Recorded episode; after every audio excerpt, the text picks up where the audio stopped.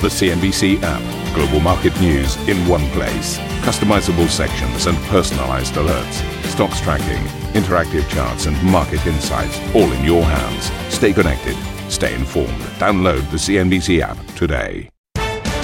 Good morning, everybody. This is Squawk Box. Here are your Wednesday headlines. Steep losses on Wall Street as the Dow drops more than 400 points and the Nasdaq snaps a six-day winning streak. Uh, stocks in Asia flat right now. Caution on Capitol Hill. The White House's top virus expert, Dr. Anthony Fauci, warns senators reopening the U.S. economy too soon could have dire health and economic consequences. There is a real risk that you will trigger an outbreak that you may not be able to control, which in fact, paradoxically, will set you back. Uh, coronavirus effects weigh on Commerzbank. Just the early snaps coming through as the bank becomes the last major European financial to report first quarter earnings. Only days after the planned sale of its Polish subsidiary falls through due to poor market conditions.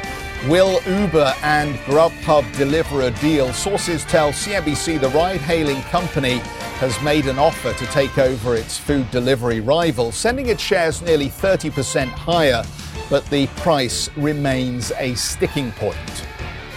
And we've got just under one hour to go until we get the latest first quarter GDP number in the United Kingdom. But data out of retail sales shows that it fell around about 19% plus in the month of April.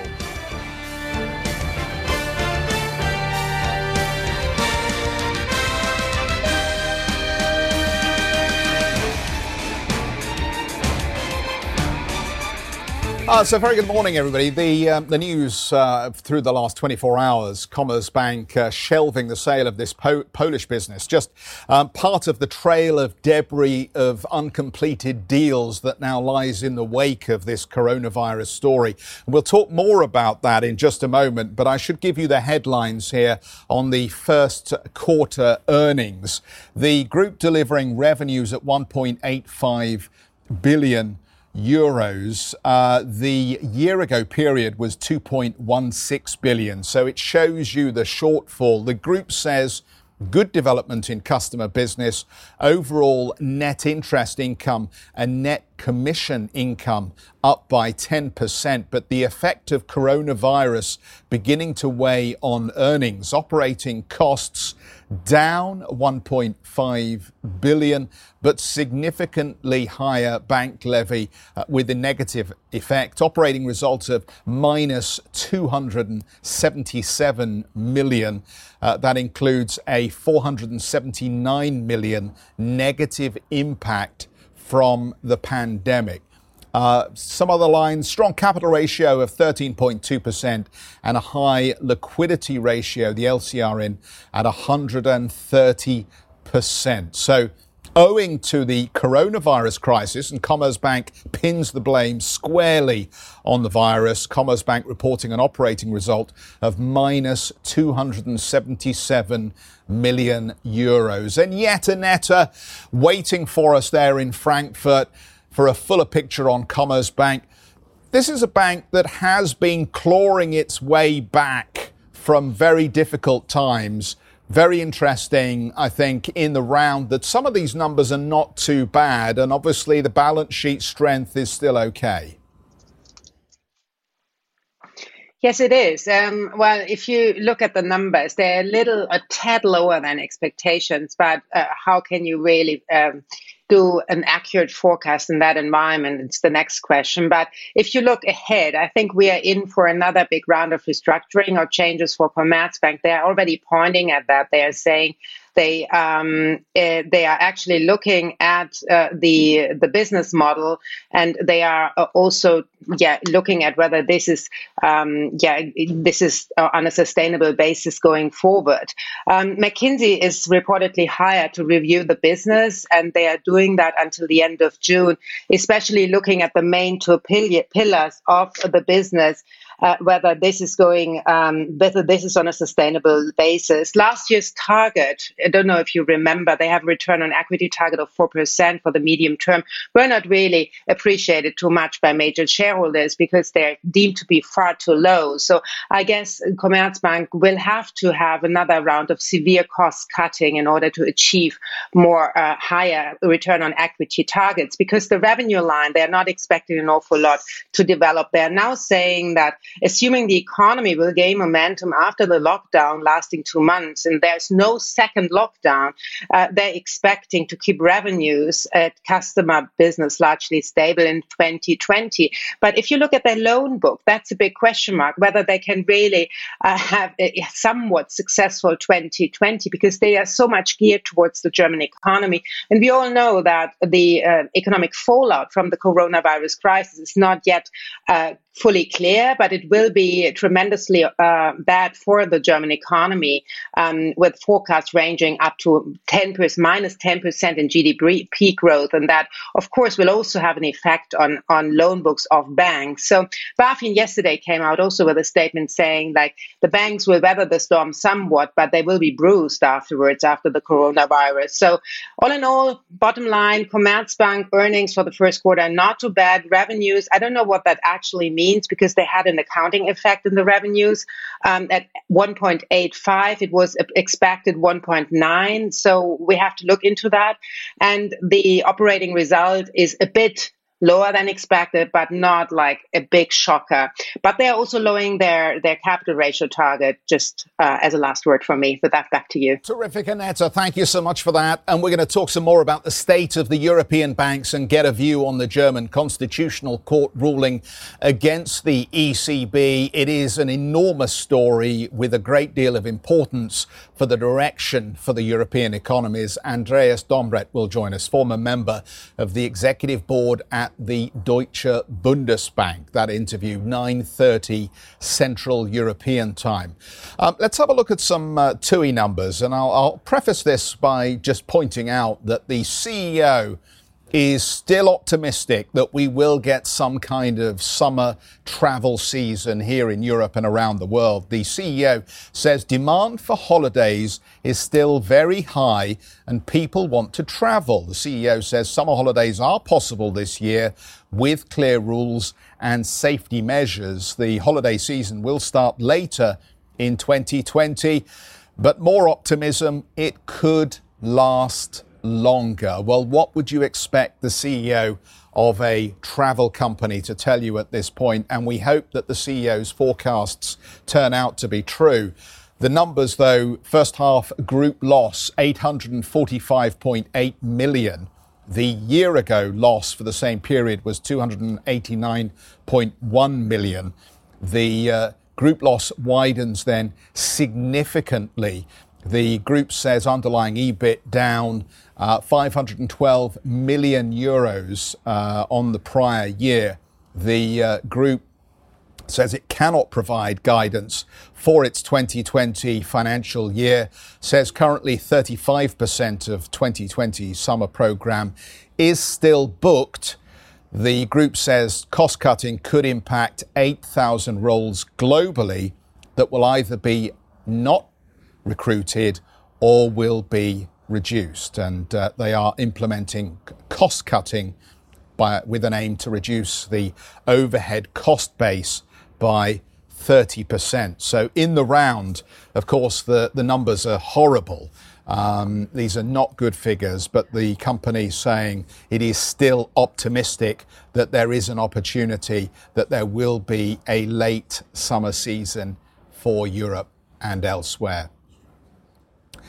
California Governor Gavin Newsom has announced the state is entering phase two of its lockdown easing plan. The move will see more workers return to the office and dine in services at some restaurants and malls will reopen for pickups or takeaways. But California State University, the US's largest public university system, has announced all classes at its campuses are cancelled for the fall semester or the autumn term, uh, with all courses conducted online. The top US infectious disease expert though, has issued a dire warning to Congress, saying the virus will spread if the country opens up too soon. Speaking before a Senate committee hearing, Dr. Anthony Fauci added the U.S. death toll is probably higher than the official figure of 80,000 and has urged states not to relax restrictions until they know they can handle the inevitable rise in COVID cases. There is a real risk that you will trigger an outbreak that you may not be able to control, which in fact, paradoxically, will set you back, not only leading to some suffering and death that could be avoided, but could even set you back on the road to trying to get economic recovery. And that's really the issue that the markets are struggling with at the moment, because even as, as there is this enthusiasm about the prospect of reopening economies and getting earnings flowing again, there is the advice from some areas of the medical profession suggesting that if you move too quickly, you will get these second clusters that we've seen in China, in Germany, and in other countries. So this is where we are in terms of the current state of play for the Asian session. And in spite of us having a, a reasonable bounce here on uh, oil prices, there are a lot of issues that are just denting that buy on the dip enthusiasm at the moment. And on top of those questions around the virus infections and reopening too quickly, there is this running sore of the worsening China relationship and President Trump talking now about pulling uh, some investments into Chinese assets by uh, federal pension funds. We'll tell you a little bit more about that story as we go through the morning here. But let's just roll the roll, roll the boards and have a look at the U.S. futures. We started the U.S. futures in negative territory. The numbers have improved a little. But I have to say, we are still, as you can see from the board, uh, indicated to open in negative territory as far as the Dow Jones is concerned. Um, Stanley Druckenmiller is a man that you listen to when he talks. The legendary investor told the Economic Club of New York on Tuesday the stock market is historically overvalued. Perhaps people are beginning to listen to some of these old sages. Um, no offense intended, uh, Mr. Druckenmiller, but you have been around in these markets, so maybe people should listen to what you have to say. The risk reward for equity is maybe as bad as I've seen it in my career, said Stanley Druckenmiller, although the wild card, of course, is the Fed can always step in to buy assets. And of course, there was a lot of speculation yesterday about exactly where the Fed's corporate bond ETF program money is being injected in the market, which leads us neatly then into a quick look at the treasuries and the way the market is trading around the treasuries at the moment, given this Federal Reserve largesse is very evident. Um, something just to keep your eye on, I think, is, is the employment data and how that bleeds into the whole idea of where rates ultimately have to go. There is this battle between those who think that, that, that yields should be going higher as there is this flood of new issuance coming to the market and those who feel the yields could be going lower here as perhaps the Fed is forced inexorably to consider negative interest rates. But we'll talk some more about that in just a second. Let's talk about the supply issue for a moment. U.S. House Democrats have unveiled a new $3 trillion coronavirus relief package. That bill includes funding for food assistance and state and local government, as well as another round of direct payments to individuals. Lawmakers are expected to vote on the bill on Friday. Speaking to our U.S. colleagues, House Speaker Nancy Pelosi said she remains optimistic despite Republican senators making it clear that they will reject that legislation. This is a negotiation. We think this is what is necessary to meet the needs of the American people. All of these provisions have, a provenance in our former four bills that passed in a bipartisan way all of them are supported by Democrats and Republicans across the country. President Donald Trump has once again made the case for negative rates on Twitter, saying the US should, quote, accept the gift that other countries are already receiving. But Fed Chairman Jerome Powell is expected to oppose the idea and dampen market speculation when he speaks later today in a webcast hosted by the Peterson Institute. Wall Street started pricing in negative rates for the first time ever last week, with the Fed Fund futures predicting they will fall just below zero by June 2021. The Bank of England's Deputy Governor Ben Broadbent has told CNBC more central bank stimulus may be needed to combat the virus crisis, but urged caution on lowering rates into negative territory. We keep under review you know, all our potential policy tools. And this is a question that's been thought about, I should say, on and off you know, since the financial crisis. And it's a balanced judgment whether if you cut rates beyond some limit, you actually risk doing more harm than good, um, because with deposit rates floored, you you you contract the, the margins for banks and may even, in the limit, encourage them to uh, or risk encouraging them to reduce lending rather than to increase it. So these are the balanced judge, the balanced questions the committee has to think about.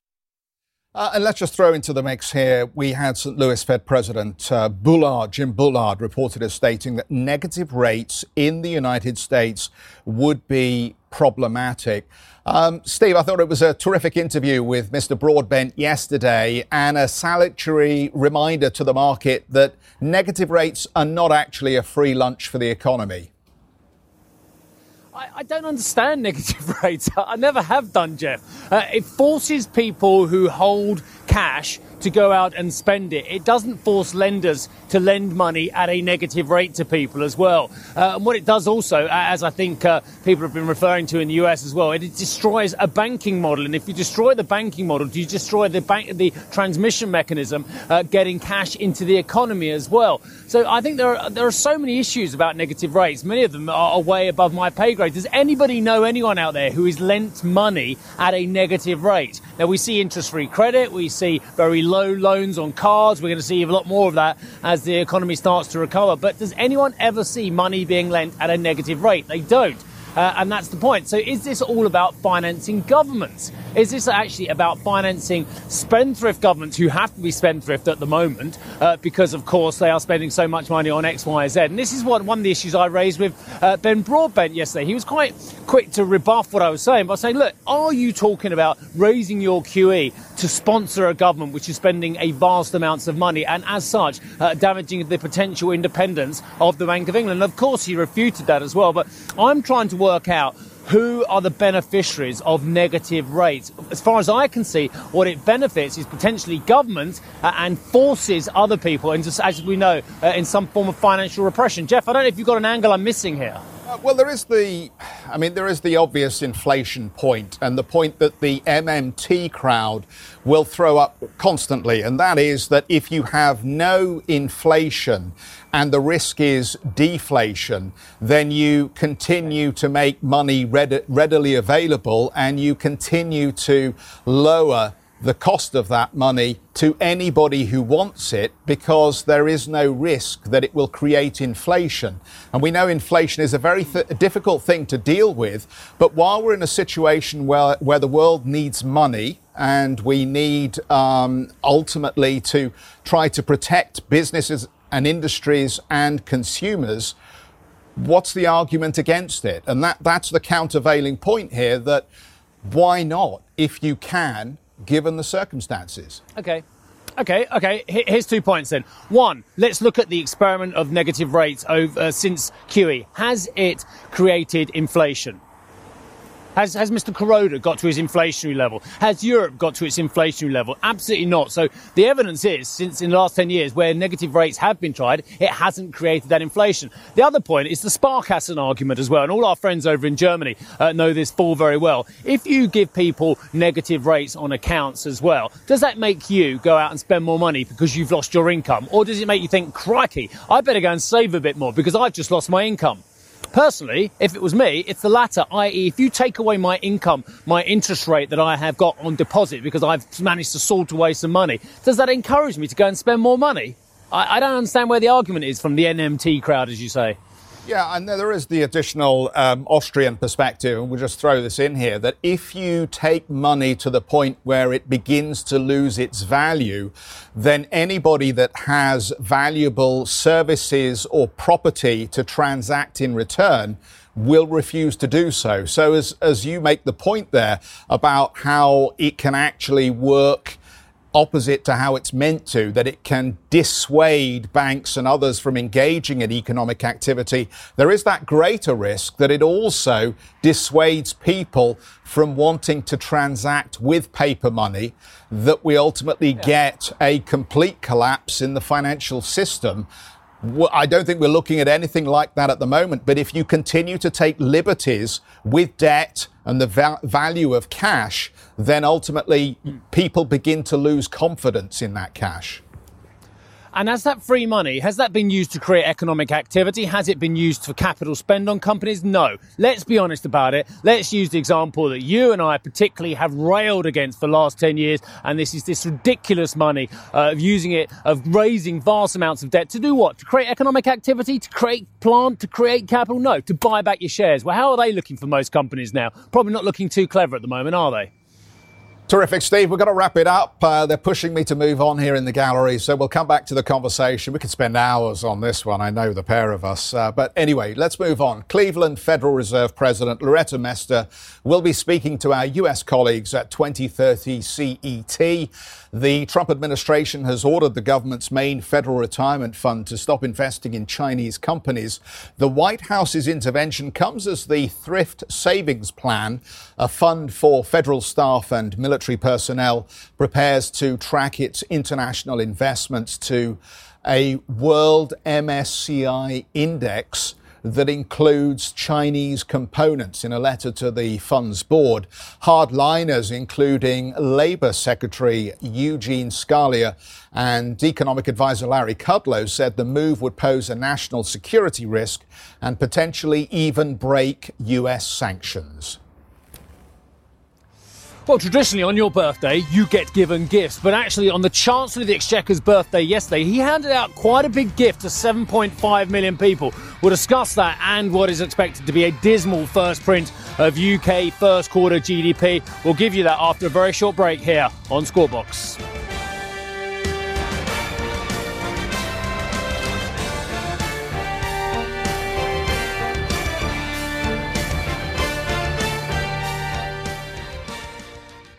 If you enjoy Squawk Box Europe, check out the Brave Ones podcast. The series explores the rise of some of the world's most successful entrepreneurs. Through exclusive interviews with family, friends, and colleagues, the Brave Ones podcast features stories of determination, resilience, and ingenuity. Available on Apple Podcast, Spotify, and Google Play. The Brave Ones podcast presented by Credit Suisse.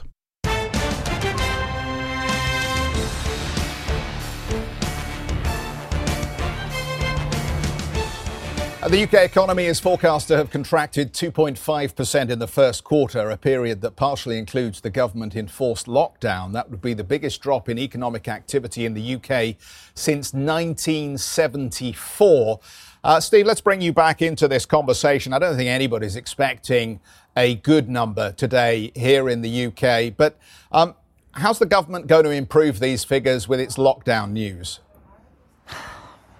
I, I, you know, it's really interesting. I had George Buckley on after me uh, on Capital Connection, and I was quite dismissive about the importance of the first quarter figure. But George was quite interesting, and he was saying, "No, I do think this is a very valuable number because it shows where we were before the full lockdown as well." Just to cut it short, yeah, somewhere between 1.6 and 3 percent. It seems to be where the mean is for the first quarter. Abysmal figures, as we were saying as well. But when we've already had Bank of England and OBR estimates for the second quarter of between 25 percent lower and 35 percent lower, and for the year down to 14 percent, I kind of think that the first quarter number almost comically, it's going to pale into insignificance. But but let's let's talk about the UK economy because there's so much going on. I'll, I'll first of all, um, actually, I'll tell you what I'll do. Why don't we talk about what Rishi Sunak did as well yesterday? Because I thought that was fascinating and, uh, and it's just insulating the British economy, but creating problems for thee and me and the rest of the British taxpayer further down the line as well. But first of all, the extension of the furlough scheme much surprised many people because we were expecting uh, curtailment of summer terms. Let's listen to Mr. Sunak and then we'll talk about what's going on. The job retention scheme will be extended for four months until the end of October. By that point, we will have provided eight months of support to British people and businesses. Until the end of July, there will be no changes whatsoever. Then from August to October, the scheme will continue for all sectors and regions of the UK, but with greater flexibility to support the transition back to work. Employers currently using the scheme will be able to bring furloughed employees back part time. And we will ask employers to start sharing with the government the cost of paying people's salaries. Full details will follow by the end of May. It's one of the most generous uh, furlough stroke Kurzarbeit schemes in Europe as well, but they decided to carry on. The unions, not surprisingly, Frances O'Grady from TUC, really happy about it as well, thought it was a welcome extension. Problem is, supporting 1 million businesses and 7.5 million workers is going to cost, up until the end of this thing, they reckon about 60 billion pounds. Uh, and they were talking about the UK deficit figures yesterday. It was a leaked Treasury document. It was going to be 55 billion deficit this year. They reckon it's now going to be somewhere in the region, just there or thereabouts, of 337 billion pounds. Who's going to pay for that? It's going to be taxpayers eventually as well. So when that comes down the pipe, it's going to be devastating for many people uh, in work and their household finances as well. There's going to be a lot of uh, cuts in spending as well. So goodness knows how, how this is going to be squared in the medium term. And I do worry about my children and grandchildren's future on this one as well. But you talked about the unlocking of the economy from today. Well, I think that's spurious, Geoff. I really do. You know, I've been out and about, as you have, for the last nine or ten weeks. But yesterday I tried to find a camera point on the south bank of the Thames. And I'll just get out of the way a little bit as I'm saying this because I went down from Battersea all the way through Nine Elms, past the US Embassy, which is that square block there, down to Vauxhall. And do you know, I could not move I could not move for construction. I could not move for construction workers everywhere. And every street I went down thinking, oh, Mike and I will find a camera point. Uh, we'll, we'll park up here and think. There was nowhere to park. It was construction lorries and vehicles and surveyors and brickies and sparkies and, uh, and chippies back to back. Uh, and this activity was going on left, right and centre. Thousands of units there. So my point is, Geoff, this big announcement that we're back to work today many people were back to work a long time ago as well. So how are they going to flog this lot? That's another issue. And that's actually quite an important segue to my next point, which is the housing market apparently uh, has got the green light to go ahead. Robert Jenrick was talking about this where he's the housing minister. New regulations today for buyers and renters. They can now view physically. They can arrange removals, move home, estate agent surveys, builders. They can all get back. Legal professionals. They've got a new framework, of course, with uh, proper distancing in place as well. So it'd be very interesting to see what the housing market looks like because there's all kinds of apocalyptic estimates. I mean, I've seen 5% down, I've seen 15% down, I've seen one estimate says 10% lower a year pretty much for the next three years. So there is a lot of activity going on. How it goes next is anyone's guess as well. But I'd say a lot of a wealth of data. And of course, we've had those retail sales figures as well, and they were suitably dismal, Geoff. Thank you for listening to Squawk Box Europe Express. For more market moving news, you can head to CNBC.com. Or join us again on the show with Geoff Cutmore, Steve Sedgwick, and Karen Tso, weekdays on CNBC.